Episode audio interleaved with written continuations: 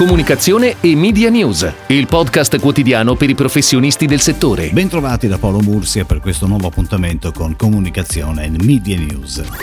Apriamo con i dati Nielsen sull'andamento pubblicitario complessivo di febbraio. Si è chiuso con il segno più, per la precisione a febbraio la pubblicità è cresciuta del 4,1%, portando il bilancio dei primi due mesi dell'anno a più 3,7% più 2 per la TV nel bimestre, più 4,8% per il digital, più 5,5% per la GoTV e un incredibile più 13,9% per la radio nei primi due mesi. E adesso ovviamente si attendono con grande preoccupazione i dati di marzo. Il concerto Music for Hope di Andrea Bocelli è stato seguito da 2 milioni e mezzo di spettatori in diretta su YouTube, numeri che sono cresciuti poi davanti alla replica su Rai 1, oltre 4 milioni e mezzo, e poi con 27 milioni di views on demand.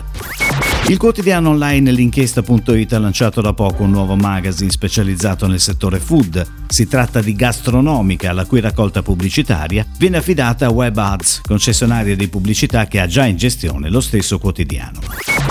Dentsu Aegis Network, la società che gestisce le attività internazionali del gruppo giapponese Dentsu, ha deciso di tagliare i salari dei suoi dipendenti del 10%, questo nell'ambito di un piano di taglio dei costi reso necessario dall'emergenza del coronavirus. Una riduzione più consistente riguarderà il management, ha precisato il gruppo pubblicitario, anche se non è stata resa nota la percentuale.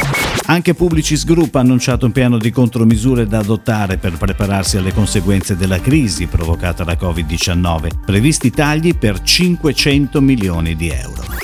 Ora le breaking news dalle agenzie. È partita il 12 aprile la nuova campagna su TV e social di Zalando, dedicata allo sport da praticare in casa con diversi testimonials. È intitolata Together I'm Strong, spot realizzato dall'agenzia Colle Reb di Amburgo. L'agenzia milanese Melis Melis ha lanciato la propria campagna con lo slogan Ripensare, rivolta alle aziende per definire un nuovo modo di ripartire dopo l'emergenza. Pianificazione a cura della stessa agenzia su Sky TG24, Il Sole 24 Ore e sui social. L'Automobile Club d'Italia ha aperto una gara per l'affidamento del servizio di consulenza manageriale a supporto della comunicazione dell'ente. Importo totale dell'incarico circa 620.000 euro. Comunicazione social per Donna Fugata. L'azienda siciliana si affida a FCB Milan per una serie di dirette Instagram con cui presentare i propri vini.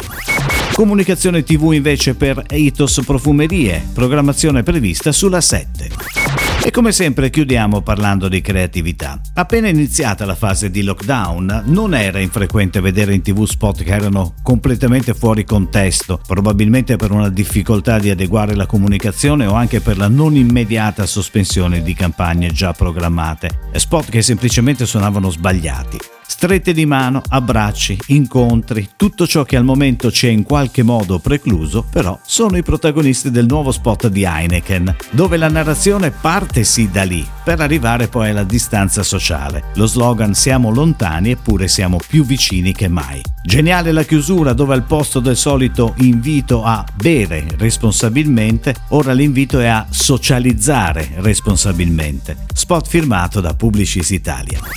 È tutto, grazie. Comunicazione e Media News torna domani. Comunicazione e Media News, il podcast quotidiano per i professionisti del settore.